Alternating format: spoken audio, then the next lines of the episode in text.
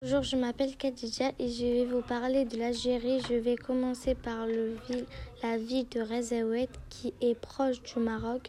Razaouet est une ville avec beaucoup de magasins, de restaurants où de la nourriture est très bonne. Le marché de Razaouet est plein de choses très intéressantes, de la nourriture, des épices et plein de vêtements. Sur le marché, on peut trouver du couscous, du tagine, du poisson, du fil-fil et plein de choses qu'on n'a pas en France. À Razaouet, on a aussi une grande plage où il y a toujours du monde. Il y a plein d'activités pour les enfants. On trouve aussi des parcs d'attractions et des parcs aquatiques. On peut aussi trouver des grands parcs autour de la ville de fleurs et des feuilles de thé.